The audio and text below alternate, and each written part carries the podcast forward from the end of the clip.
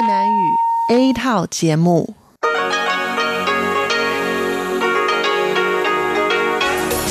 Đây là Đài Phát thanh Quốc tế Đài Loan RTI.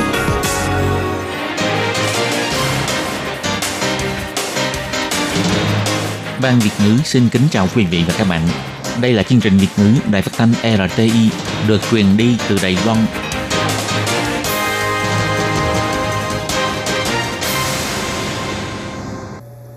Hà xin kính chào quý vị và các bạn. Hôm nay là Chủ nhật, ngày 15 tháng 9 năm 2019, cũng nhằm ngày 17 tháng 8 âm lịch năm kỷ hợi. Thưa quý vị, chương trình Việt ngữ của Đài Phát thanh RT hôm nay sẽ đến với quý vị những chương mục như sau. Trước nhất là phần điểm lại các tin quan trọng trong tuần đã xảy ra tại Đài Loan.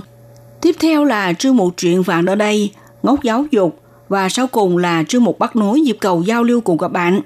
Và hôm nay trong phần đầu tiên sẽ do Minh Hàm ở đầu vài hàng tin thời sự đã xảy ra trong tuần qua. Ngày 9 tháng 9, Tổng thống Thanh Văn đã tiếp Ngoại trưởng Solomon cùng nhận quốc thư của Đại sứ Noro tại Phủ Tổng thống. Chính phủ đã cấp phát 400 thẻ vàng việc làm thu hút các nhân tài chuyên môn quốc tế đến Đài Loan làm việc.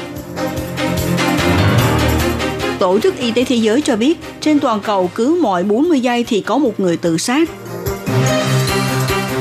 Cà phê Thổ Nhĩ Kỳ thấm đượm tình người với cách pha độc đáo. Cố vấn cấp xã Lý Mạnh Cưu đến Hồng Kông du lịch bị Trung Quốc bắt giữ. Chính phủ yêu cầu Ủy ban Trung Hoa Đại lục cố gắng giao thiệp. Và sau đây mời các bạn theo dõi tiếp các tin chi tiết.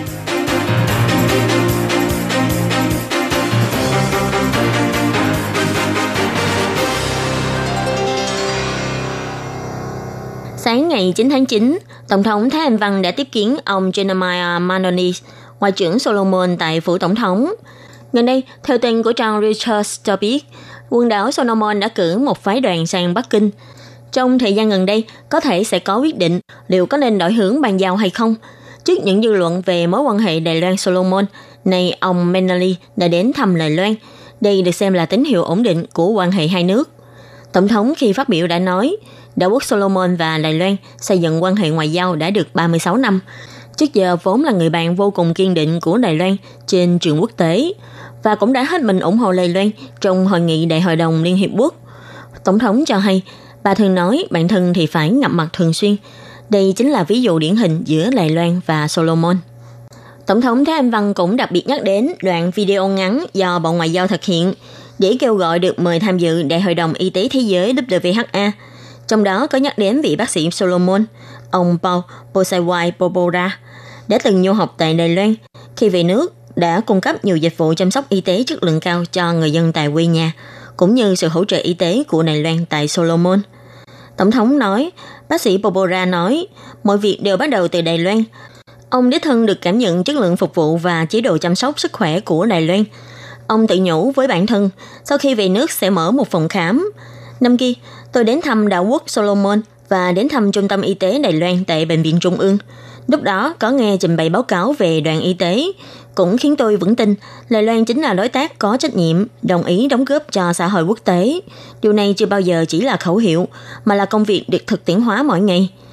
Sáng ngày 9 tháng 9, Phủ Tổng thống cũng đã nhận được bức thư báo cáo nhậm chức của ông Jordan Kefaf, đại sứ toàn quyền của Nauru tại Đài Loan. Tổng thống trong lúc phát biểu đã nói, tháng vừa rồi, Nauru vừa hoàn thành bầu cử quốc hội và tổng thống. Tiến đến giai đoạn mới, bà hy vọng sau khi ông Kép Pháp đến nhận chức, có thể tiếp tục sâu sắc hóa quan hệ hai bên. Tổng thống cho hay, trên trường quốc tế, Nauru vốn là người bạn tốt của Đài Loan. Bà phải cảm ơn Nauru đã ủng hộ Đài Loan trong việc tham gia các hoạt động quốc tế bấy lâu nay. Bà cũng hy vọng hai bên có thể tiếp tục cùng có nhiều đóng góp hơn nữa cho xã hội quốc tế. Bà cũng nhấn mạnh, Đài Loan sẽ tiếp tục giữ vững tinh thần, thực hành ngoại giao, đôi bên cùng có lợi. Cùng Naoro chia sẻ kinh nghiệm, cùng tạo ra sự phát triển, mở ra lĩnh vực hợp tác mới của hai bên, tiến thêm một bước sâu sắc hóa tình hữu nghị ban giao giữa hai nước. Chính sách chiêu mộ nhân tài của chính phủ dần thấy hiệu quả. Hiệp hội Phát triển Quốc gia Đài Loan để thu hút nhân tài ưu tú nước ngoài đến Đài Loan đã thiết kế cơ chế tổng hợp thẻ vàng làm việc. Hiện tại đã ban hành khoảng 400 thẻ.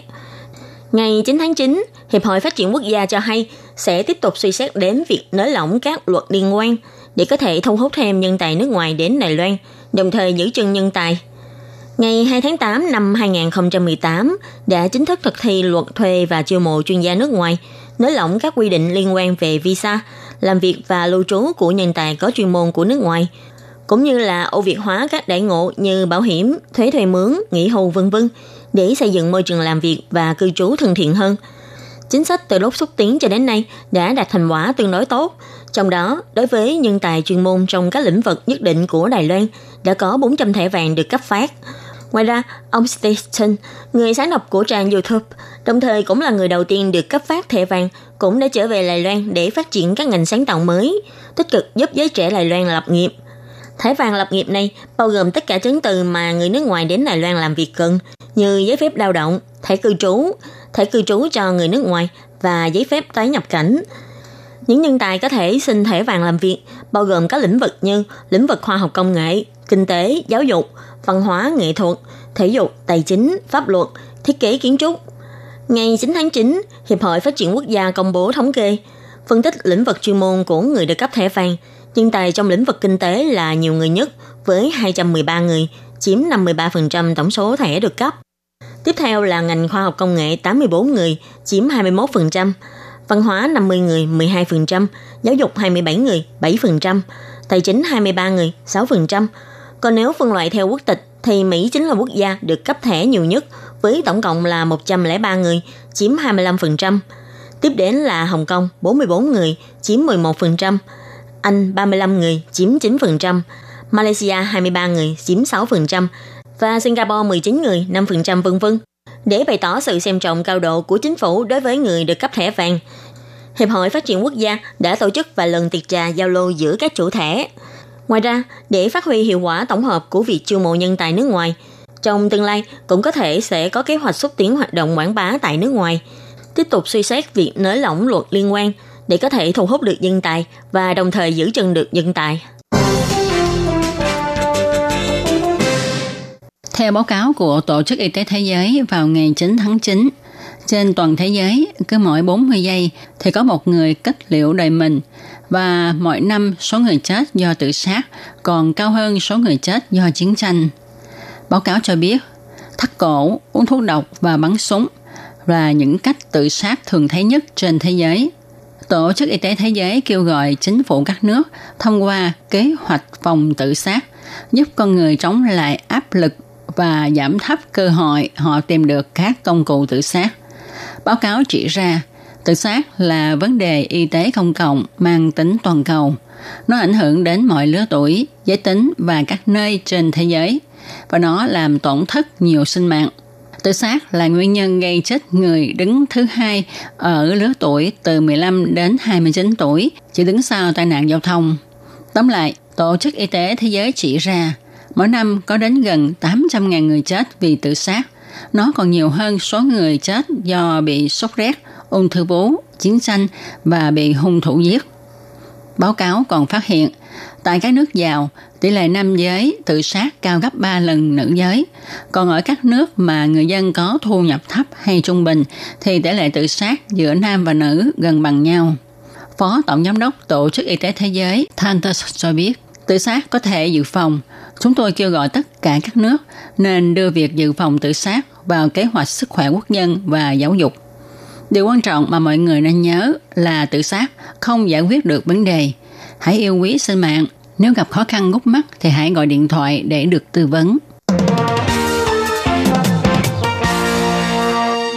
Thưởng thức cà phê Thổ Nhĩ Kỳ là sự thưởng thức văn hóa, lịch sử và tình người. Anh Tiền, người pha cà phê nói, cùng bạn uống cà phê Thổ Nhĩ Kỳ để ôn lại 40 năm tình bạn hữu của chúng ta. Làm sao để pha ly cà phê Thổ Nhĩ Kỳ? Trước hết, xay nhuyễn cà phê rồi đổ vào hũ đồng của Thổ Nhĩ Kỳ. Cho nước sôi vào, rồi đặt hũ đồng vào lò có lớp cát nóng trên 200 độ C. Di chuyển hũ đồng trên lớp cát nóng này. Việc đưa hũ đồng qua lại nhằm mục đích khống chế nhiệt độ không để cho nó tăng quá nhanh. Di chuyển hũ đồng để hũ tiếp xúc với cát nóng với thời gian khoảng 2 phút rưỡi thì bột cà phê nở và sôi gần tràn ra khỏi miệng hũ. Lúc này ta phải nhấc hũ đồng ra khỏi lò và cẩn thận đổ cà phê vào ly. Tuy nhiên lúc này vẫn chưa uống được mà ta phải đợi thêm 5 phút sau với chiếc đồng hồ cát bên cạnh tính giờ để cà phê thêm đậm đà. Anh Tiên hướng dẫn cách uống, đưa ly cho nghiêng nghiêng rồi thổi sát cà phê qua một bên, sau đó hớp một ngụm. Đó mới là cách uống cà phê Thổ Nhĩ Kỳ đúng điệu. Anh Tiên nói, theo tôi thì cà phê Thổ Nhĩ Kỳ đậm đà hơn cà phê khác. Tại Đài Loan, cà phê Thổ Nhĩ Kỳ chưa được nhiều người biết đến. 3 năm trước, anh Tiên có dịp tiếp xúc với loại cà phê này và thế là anh yêu thích vô cùng. Anh nói, hạt cà phê ngon với cách pha cà phê truyền thống này nó sẽ mang lại cho chúng ta hương vị khác như thế nào và đây cũng là đề tài mà hiện nay mọi người đang thảo luận. Cà phê ở Thổ Nhĩ Kỳ nó giống như trà ở Trung Quốc là loại thức uống mà nhà nhà đều uống. Thói quen thành văn hóa, thậm chí còn sản sinh ra bói cà phê nổi tiếng nữa. Muốn tìm hiểu Thổ Nhĩ Kỳ thì trước hết hãy thưởng thức một ly cà phê Thổ Nhĩ Kỳ, nhâm nhi hương vị đậm đà của nó. Ngày 11 tháng 9, ông Mã Hiểu Quang, người phát ngôn của Văn phòng Sự vụ Đài Loan, Quốc vụ viện Trung Quốc đã xác nhận ông Lý Mạnh Cư, cố vấn cấp xã của xã Phương Liêu, huyện Bình Đông, sau khi đến Hồng Kông du lịch đã bị mất liên lạc vì bị nghi ngờ có hoạt động phạm tội gây nguy hiểm đến an ninh quốc gia, đang bị điều tra theo quy định pháp luật. Phủ Tổng thống đã bày tỏ sự quan tâm sâu sắc về việc này và cho biết ngoài việc đã mời các đơn vị như Ủy ban Trung Hoa Đại lục giao thiệp với phía Trung Quốc, trên nguyên tắc đảm bảo an toàn cá nhân và đảm bảo các quyền lợi liên quan cao nhất cho đương sự, đồng thời cũng có những sự hỗ trợ cần thiết. Ngày 11 tháng 9, ông Khâu Thị Chính, Phó chủ nhiệm Ủy ban Trung Hoa Đại lục nói, ông Lý Mạnh Cư ngày 19 tháng 8 nhập cảnh tại Thâm Quyến, Quảng Đông, đến nay đã mất liên lạc 22 ngày. Trong thời gian này, chính phủ Đài Loan đã ba lần hỏi thông tin từ các cơ quan liên quan thuộc chính quyền Bắc Kinh, nhưng đến nay vẫn chưa có thông báo từ phía Trung Quốc cho phía Đài Loan và gia đình đương sự. Và cũng chưa có giải thích cụ thể về việc phạm tội của ông Lý Mạnh Cư. Chính phủ Đài Loan bày tỏ sự đáng tiếc mạnh mẽ về việc này. Ông Khâu Thùy Chính chỉ ra, Trung Quốc phải có giải thích cụ thể về địa điểm tạm giam, lý do phạm tội và thời gian bị hạn chế tự do cá nhân, vân vân của ông Lý Mạnh Cư và nên nhanh chóng sắp xếp cho gia đình thăm ngập cũng như cho ngập luật sư. Theo thỏa thuận ký kết giữa Đài Loan và Trung Quốc, phải thông báo cho phía Đài Loan và gia đình đương sự, đồng thời phải sắp xếp để người nhà đương sự đến Trung Quốc thăm ngập, đồng ý cho ngập luật sư để đảm bảo quyền lợi cần có của đương sự. Ông Khâu Thủy Chính nói, Tự do cá nhân và đảm bảo an toàn là giá trị toàn thế giới đều quan tâm. Xã hội Đài Loan và cộng đồng quốc tế đều quan tâm cao độ. Vụ án này liên quan đến việc Trung Quốc đảm bảo tự do cá nhân và an toàn cho người dân Đài Loan khi nhập cảnh vào Trung Quốc. Chính phủ Đài Loan kêu gọi Trung Quốc cần phải xử lý thỏa đáng. Ông Khâu Thủy Chính nhấn mạnh, sau khi được biết ông Lý Mạnh Cư nhập cảnh Trung Quốc và mất liên lạc, những sự hỗ trợ xử lý của chính phủ Đài Loan đều ưu tiên xem xét vấn đề an toàn cá nhân và quyền lợi của ông. Tiếp theo sẽ tiếp tục liên hệ mật thiết với gia đình ông và tiếp tục cố gắng hỗ trợ xử lý để ông Lý Mạnh Cư có thể sớm an toàn trở về Đài Loan. Quỹ giao lưu hai bờ eo biển cũng nói sẽ tiếp tục theo dõi tiến triển của sự việc, phối hợp cùng chính phủ và yêu cầu của gia đình ông Lý Mạnh Cư tích cực hỗ trợ. Quỹ giao lưu hai bờ eo biển nói, ngay khi được báo tin ông Lý Mạnh Cư mất liên lạc, đã lập tức liên lạc với gia đình ông. Tới nay đã ba lần gửi công hàm cho Hiệp hội quan hệ hai bờ eo biển của Trung Quốc, tích cực hỗ trợ xử lý sự việc lần này.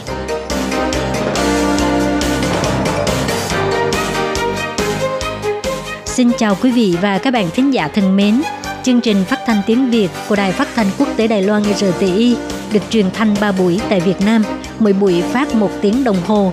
Buổi phát chính vào lúc 6 giờ đến 7 giờ tối hàng ngày giờ Việt Nam qua tần số SW 9425 kHz với sóng dài 31 m bị phát lại lần thứ nhất vào hôm sau 9 giờ tới 10 giờ tối Việt Nam qua tần số SW 9625 kHz với sóng dài 31 m.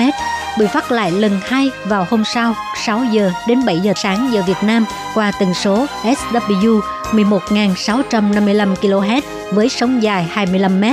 Ngoài ra, tại Giang Nghĩa, Vân Lâm và Đài Nam có thể đón nghe chương trình phát thanh tiếng Việt qua tần số AM 1422 kHz vào lúc 7 giờ tới 8 giờ tối mỗi thứ ba hàng tuần và đón nghe chương trình giờ phát lại vào lúc 10 giờ tới 11 giờ sáng giờ Đài Loan qua tần số AM 1422 kHz. Và sau đây, xin mời các bạn tiếp tục đón nghe nội dung chương trình hôm nay.